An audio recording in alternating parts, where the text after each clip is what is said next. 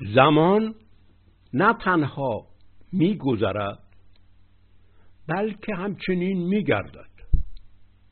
این یعنی چی؟ گردیدن یعنی گشتن یعنی تحول یافتن یعنی دگردیش شدن دیگرگونه شدن. این واژه دیگرگونه شدن در عربی تغییر یافتن است. ولی این واژه دیگرگونه شدن معنای خیلی مثبتی دارد. در فرهنگ ایران در فرهنگ اصیل ایران تغییر دیگرگونه شدن یک مفهوم مثبتی بوده است. در واقع به معنای آن است که رنگ و صورت دیگر پیدا کردن. چرا؟ چون گونه به معنای رنگ و صورت و چهره است. هم رنگ است هم صورت است. گونه می‌گوییم یعنی شهر و گون یعنی رنگ. البته یک معنای دیگر هم دارد که بعدش فراموش شده است. اون به معنای قنا و سرشاری هم هست. آنچه دیگرگون می شود غنی و سرشار است. چون می تواند همیشه رنگ یا صورت دیگر بیابد. درست همین منش مثبت تغییر است. که ما فراموش کردیم. هزارها تغییر رو دوست نداشتن. می‌خواستن همیشه روی حقیق... یک حقیقتی ثابت بمانند. روی یک دستگاه حکومتی ثابت بمانند. روی یک فرم ثابت بمانند. در ساعتی که مسئله فرم نیست. مسئله تحول اون مایه درونیست اونهایی که زمان را فقط به عنوان گذشتن گذر کردن در میافتن دنیا را فانی خواندن اصلا توجهی به اون گشتن نداشتن. اون را نادیده می‌گرفتن. می‌گفتن همه چیز میگذرد. این بود که دنیا را فانی می‌گفتن همه فقط صورت هست. همه زواهر است و چیزی دیگری پشت آن نیست. دنیا فانی است. هرچه میگذرد عبس و بیهوده است. چون میگذرد. چون از ما میرو بایند چون از ما میکاهند. همیشه در اشعار اخیام می‌بینید همیشه انسان تجربه از دست دادن دارد. غم این را که همیشه یه چیزی را از دست می‌دهد. دنیا جای از دست دادن است گم کردن است. این است که این معنای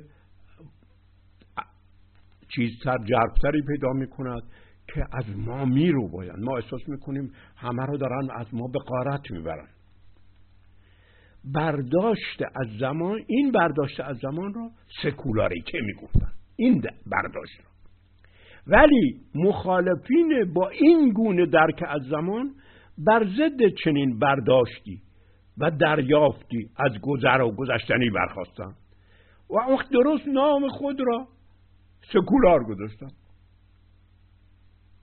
یعنی درست اون چیزی را که دیگران گذر و نمی‌دانستن مثبت گرفتن. گفتن نه آقا این گذر و گذشتن نیست. این چیزی دیگر است. یعنی عملا اون مفهوم گشتن و تحول یافتن رو از سر زنده کردن. گفتن ما درست زمانی هستیم سپنجی هستیم عوامیم. ببینید این واجه ها اصطلاحاتی است که ایرانی ها برای سکولار به کار می بردن حالا می‌گویند ما این واژه رو نداریم. هی این واژه سکولار رو از دهن به دهن لغرق می‌کنن. زمانی هستیم. سپنجی هستیم. عوامیم. سپنجی.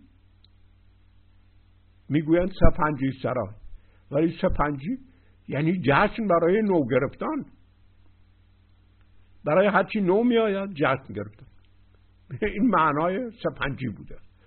اون زردشتی ها سپنجی را سپنجی سرای می گرفتن دنیا جای گذر است. عوامیم ما عوامیم. چرا؟ به این خلق پایین می‌گویند عوام.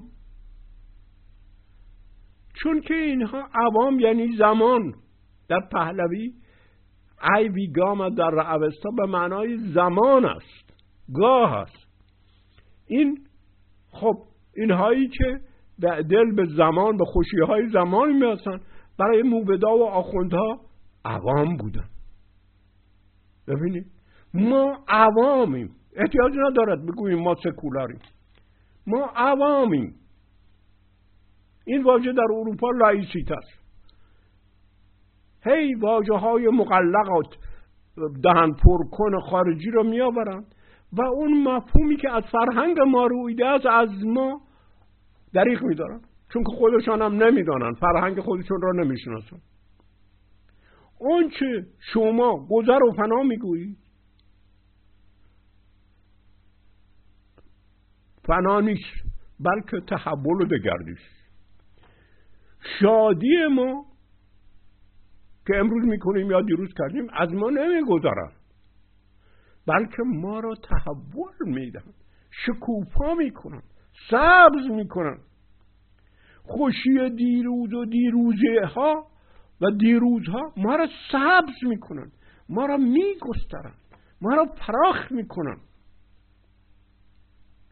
ولی ما هنوز در ذهن ذهن خود به رغم اینکه باید به قبقب بیاندازیم و خود را سکولار می‌خوانیم. هنوز مفهوم زمان گذشته را در ذهن ما در اندیشه های ما داریم. آقا این گذشته ها اینا رو بریز تو سطل آشغال. مگر گذشته همش میگذرد که ما تو سطر دان تاریخ بیاندازیم؟ ببینید ادعای سکولاریته می‌کنن. ولی هنوز مسلمان باقی موندن یعنی هنوز هم با همون مفهوم فنا در چسباندن هنوز در ذهن در ذهن اینها مفهوم زمان هنوز گذشته است. گذشته نیست. فانی شده نیست. در آشقالدان انداخته نیست. ولی اون چه تاریخ است گذشته است. هنوز متوجه نیستند که زمان تنها نمیگذرد و گذشته نمی شود بلکه اون چه میگذرد اون صورت و رنگ و پوست است و اون مایه و گوهر بن در زمان دگردیسی مییابد. ما حتی این فرم ها را قنای این مایه درونی می‌دانیم نماینده این مایه درونی میوانیم که چهره های گوناگون به خود گرفته است. اما این چهره های گوناگون مانع قنای درون نمی شود قنای درون این صورت ها و رنگ ها رو مثل پوست می اندازن مثل قفس از اینها قفس هایی می شوند که او این قفس ها را می شکند به رخنه به دیدن از رخنه قفس آزادی رو درک نمی کند در شکل دیگر گرفتن آزادی رو درک می کند ما تحول یافته گوهری هستیم که هزارها را پیموده است. صورتهای گوناگون به خود گرفته است. ولی اون صورتها و چهره ها و رنگ ها را گذاشتند گذشتند اون صورت ها و چهره ها و رنگ ها گذشتند ولی اون چه فراسوی این گذشته گشته است و میگردد در ما مانده است. اصل قنا. این مایه این نیرومند غنی در ما مانده است. این علاقه دارد کشش دارد به خود هر روز صورتی دیگر بدهد. این را می‌گویند فرهنگ. فرهنگ اون نیست که اون چیزی نیست که گذشته از کوروش و داریوش فرهنگ اون چیز قوی است که در ما مانده است و می‌توانیم به آینده رو بدهیم. درست داستانهای اصیل شاهنامه با همین تجربیات مایعی کار دارند که نمیگذرند بلکه مایه های بنیادی هستند که دگردیسی میابند میل به دگر کشش کشش و رانش به سوی دگردیسی دارند. اینها تاریخ یا صورت ها و رنگ های گذشته نیستند بلکه مایه های تخمیر کننده هستند. ما در اینها با تاریخ گذشته کار نداریم بلکه با تجربیات بنیادی کار داریم. که تحول می‌دهند که تحول مییابند. با این درک از زمان است که ما باید داستان و فریدون ایزج را بفهمیم که در این سخنرانی ها مورد تعمل و تحقق قرار گرفتن.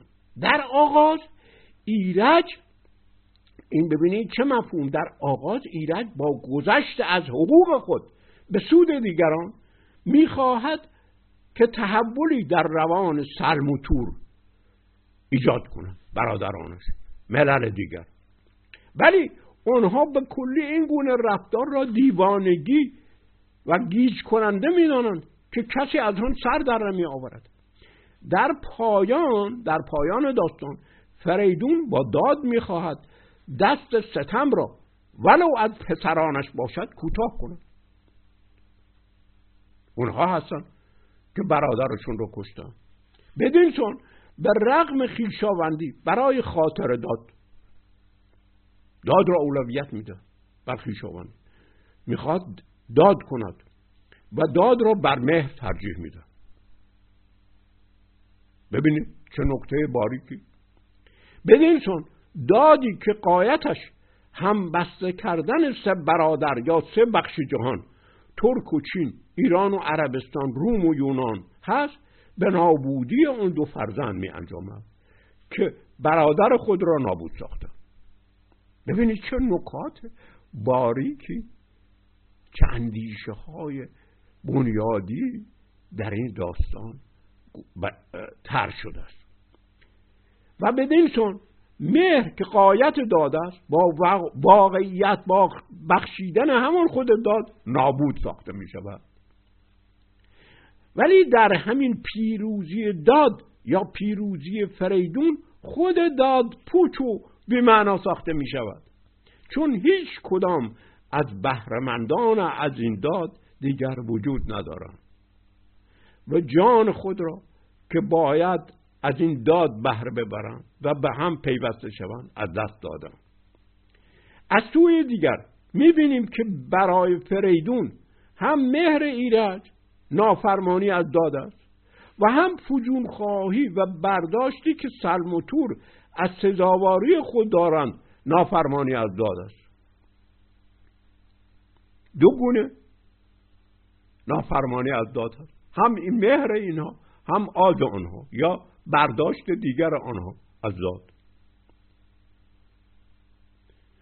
هم این مهر ایرج گناه است و هم آن خود را سزاوار بیشتر دانستن که از آز و رشک و کین سرچشمه گرفته گناه می باشد فریدون میان دو مفهوم متضاد از گناه تاب می‌خورد.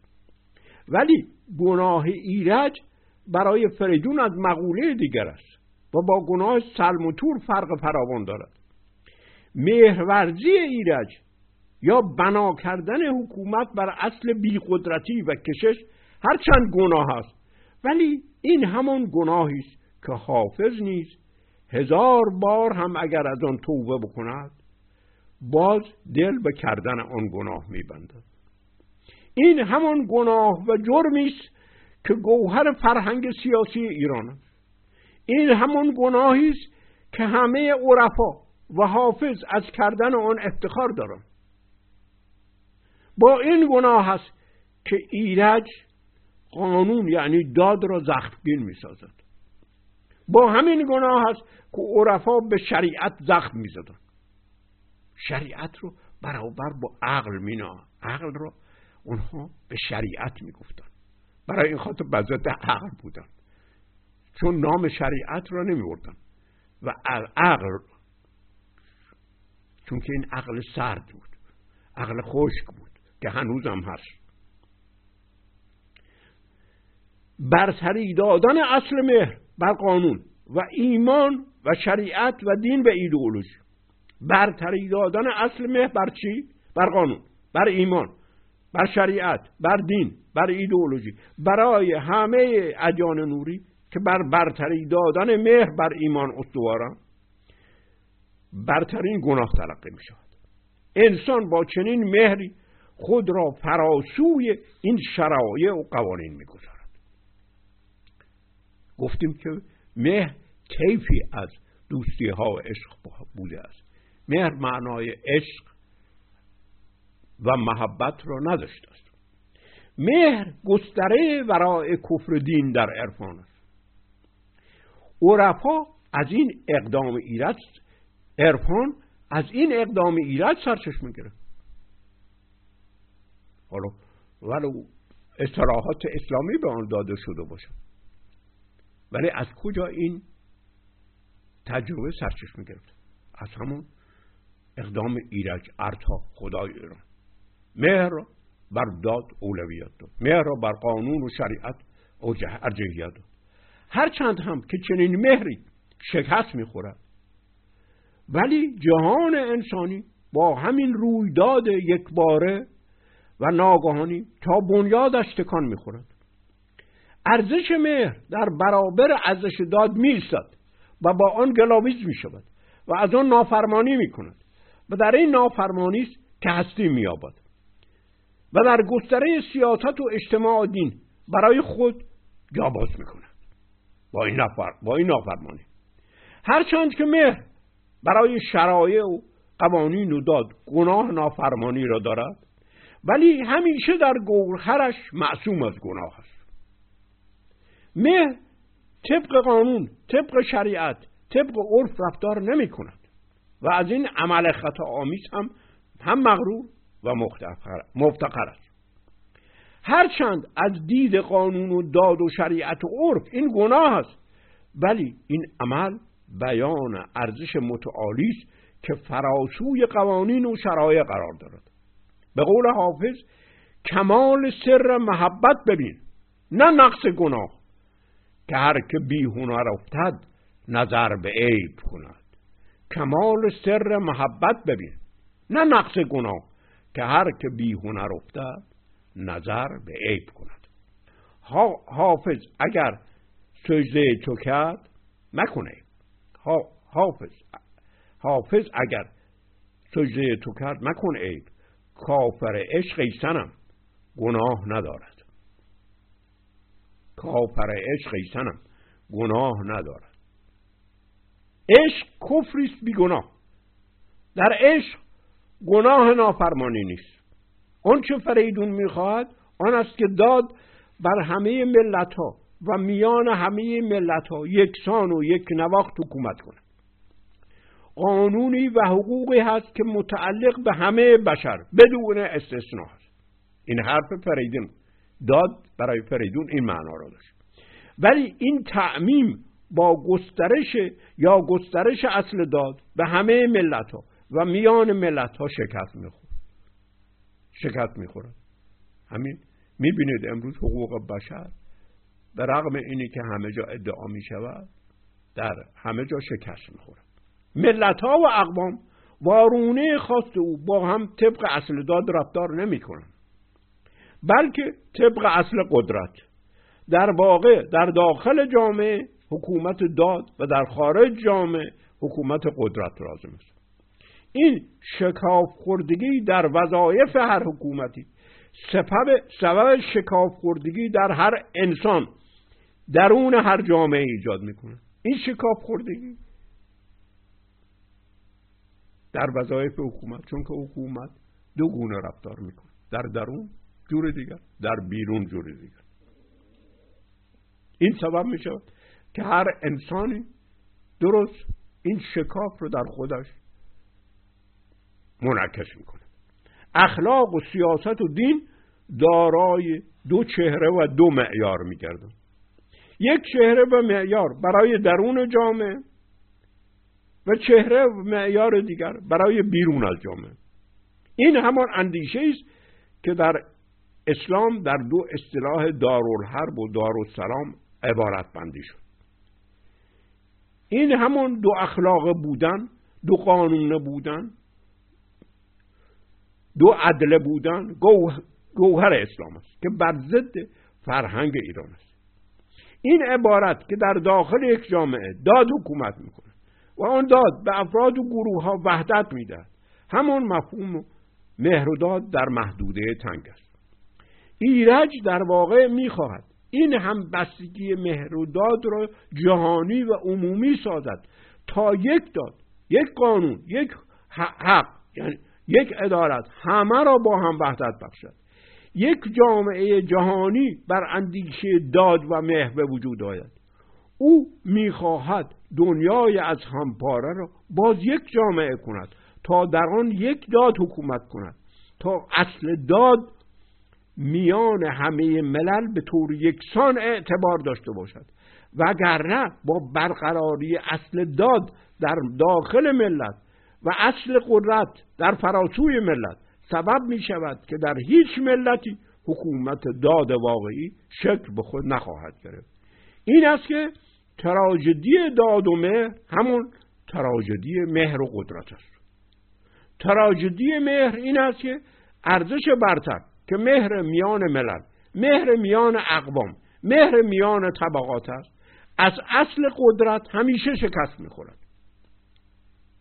و سرکوبیده می شود و اندیشه نابخردانه و کودکانه شمرده می شود و حتی به نام نافرمانی از داد گناه و جرم شناخته می شود این تراژدی است که در شاهنامه در داستانهای سیامک و ایرج و سیاوش چهره به خود گرفتند.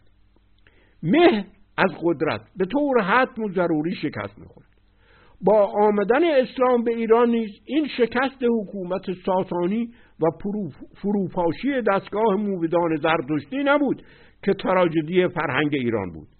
تراژدی شکست فرهنگ ایران بود که پیکریابی اصل مهر است. از دین اسلام که پیکریابی اصل قدرت است. و این فرهنگ ایران به کلی با الهیات یا یزدان شناسی زردشتی فرق داشت و دارد.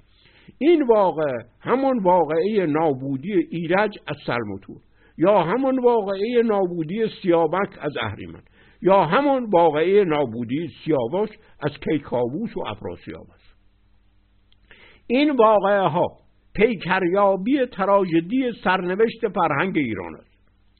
الله قدرتمند رویاروی سیمرغ می استد که نامهای دیگرش خرم و فرخ است که خدا و اصل مهر است.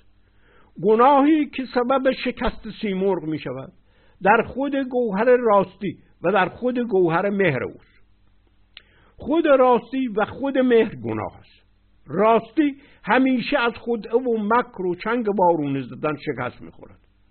مهر همیشه از قدرت شکست می‌خورد. این قدرت است که در همه جا گناه میجوید و مییابد. هر که نافرمانی از قدرت می‌کند گناهکار است. با قدرت است که پدیده گناه پیدایش مییابد. در شیوه تفکر الله مقتدر کسی شکست می‌خورد که گناهکار است.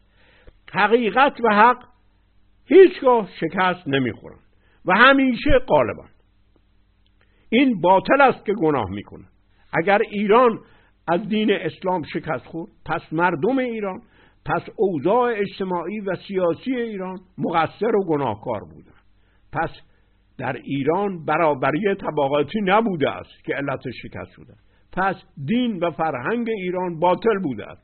ولی همه این کوتاهی ها هنوز علت نهایی شکست خوردن ایران نیست. این مهر و راستی در فرهنگ ایران است که ضرورتا از دین قدرت از اله قدرت که اسلام و الله هست شکست خورد و می‌خورد. ولی این فرهنگ مهر است که هزار بار هم که شکست بخورد. و در آتش زور و چفاول و خونخاری و اختناع و بیخردی بسودد و خاکستر بیشود باز از این خاکستر برمیخیزد.